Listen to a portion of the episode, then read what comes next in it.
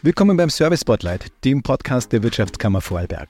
Wir informieren Sie über Services, Unterstützungsmöglichkeiten und aktuelle Themen. Zur heutigen Ausgabe darf ich begrüßen bei mir Theresa Erath aus dem Rechtsservice. Liebe Theresa, herzlich willkommen. Hallo Daniel.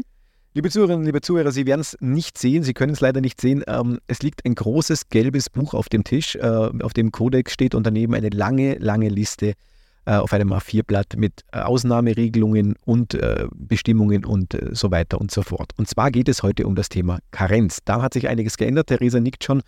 Theresa, gib uns einen Einblick, was genau ist denn neu oder um was geht es denn heute? Mhm. Also, bislang war das ja so, dass Elternteile Karenz bis zum 24. Lebensmonat des Kindes in Anspruch nehmen können. Ähm, seit dem ersten, also für Geburten seit dem äh, 1.11.2023 kam es dabei zu Änderungen. Nämlich in Umsetzung einer EU-Richtlinie ähm, hat der Gesetzgeber die Gesetze dahingehend angepasst, dass es mittlerweile nur noch möglich ist, ähm, Karenz bis zum grundsätzlich bis zum 22. Lebensmonat in, Anzu in Anspruch zu nehmen, wenn ein Elternteil alleine in Karenz geht. Das heißt, ähm, wenn zwei gehen, also sprich Mama und Papa, dann habe ich die Option auf 24 Monate, sonst 22 Monate. Ich gehe davon aus, es ist das Recht, es ist das Gesetz, es gibt sicher Ausnahmen, oder? Genau, also du hast es schon richtig zusammengefasst. Bei einer Karenzteilung haben wir nach wie vor die Möglichkeit, bis zum 24. Lebensmonat Karenz in Anspruch zu nehmen und es gibt auch weitere Ausnahmen. Eine Ausnahme besteht beispielsweise dann, wenn, die, äh, wenn der in Anspruch nehmende Teil, Elternteil ähm, alleinerziehend ist. Ähm, der Elternteil muss denn die Inanspruchnahme der Karenz dem Arbeitgeber melden und bei der Meldung auch mit bekannt geben, dass er alleinerziehend ist. Ähm, also muss die alleinerziehende Eigenschaft nur zu diesem Zeitpunkt vorliegen. Ein späterer Verlust dieser Eigenschaft ist unschädlich. Und eine weitere Ausnahme besteht auch, wenn der andere Elternteil nicht anspruchsberechtigt ist für Karenz. Das ist beispielsweise der Fall, wenn einer der Elternteile arbeitslos oder selbstständig tätig ist. Also auch das ganz wichtig für unsere Unternehmerinnen und Unternehmer, äh, das zu berücksichtigen.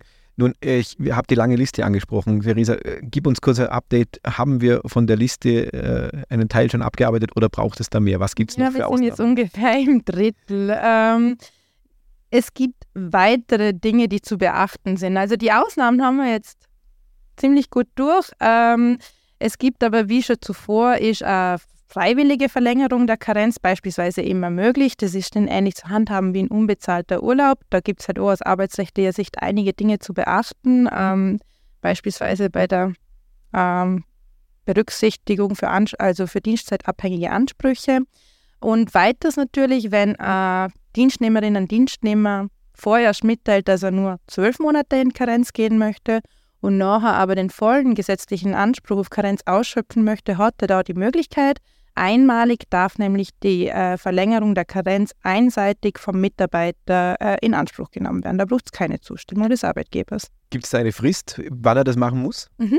Drei Monate vor Ende, also vor ursprünglich geplantem Ende der Karenz, muss der Arbeitnehmer das dem Arbeitgeber mitteilen. Umgekehrt, eine Verkürzung eine einseitige ist nicht möglich. Da braucht es die Zustimmung des Arbeitgebers. Wenn jetzt jemand sich entscheidet, dieses Karenzmodell, egal ob 22 Monate oder 24 Monate gesplittet äh, zu nehmen, was empfiehlt sich denn da für die Unternehmen?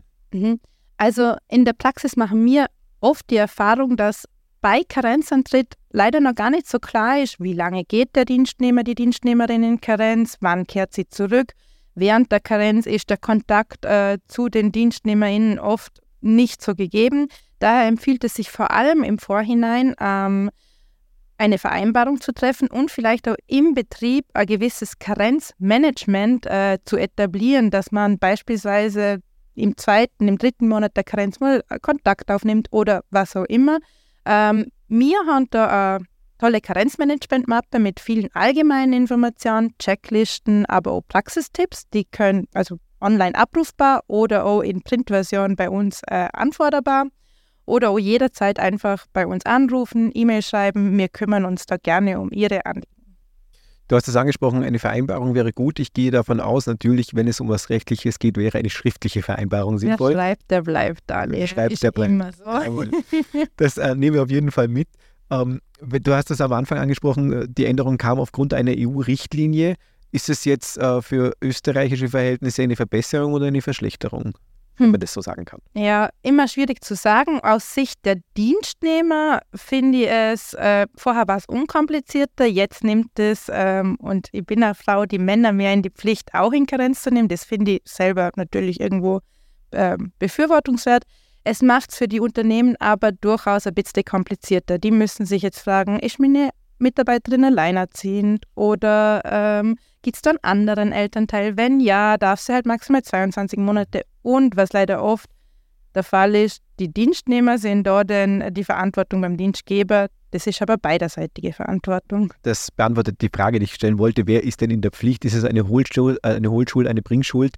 In dem Fall einfach beide oder äh, in dem Fall, äh, wenn das Verhältnis gut ist, sagt man, du komm, wir setzen uns an den Tisch und äh, schreiben nieder, was äh, Sache ist. Ja, genau. Also anspruchsberechtigt ist der Dienstnehmer, die Dienstnehmerin jedenfalls. Äh, da können wir nichts dran ändern. Ist auch richtig so. Ähm, natürlich gibt es in der Umsetzung viele ähm, Agenten, wo wir gemeinsam im Einvernehmen regeln können. Werfen wir noch einmal einen Blick auf deine Liste. Haben wir den Unternehmern und Unternehmern soweit das Gröbste jetzt mal mitgeteilt oder braucht es noch was? Ja, das Gröbste ist mitgeteilt. Äh, alles weitere im persönlichen oder telefonischen Gespräch mit uns jederzeit regelbar. Sehr gut. Verita, dann bedanke ich mich für deine Zeit. Liebe Zuhörerinnen, liebe Zuhörer, ich bedanke mich auch für Ihre Zeit, für Ihr Zuhören. Wünsche Ihnen noch einen angenehmen Tag und Sie haben es gehört. Wenn Sie Fragen haben, melden Sie sich gerne bei uns, der Wirtschaftskammer im Rechtsservice, steht man Ihnen gerne zur Seite.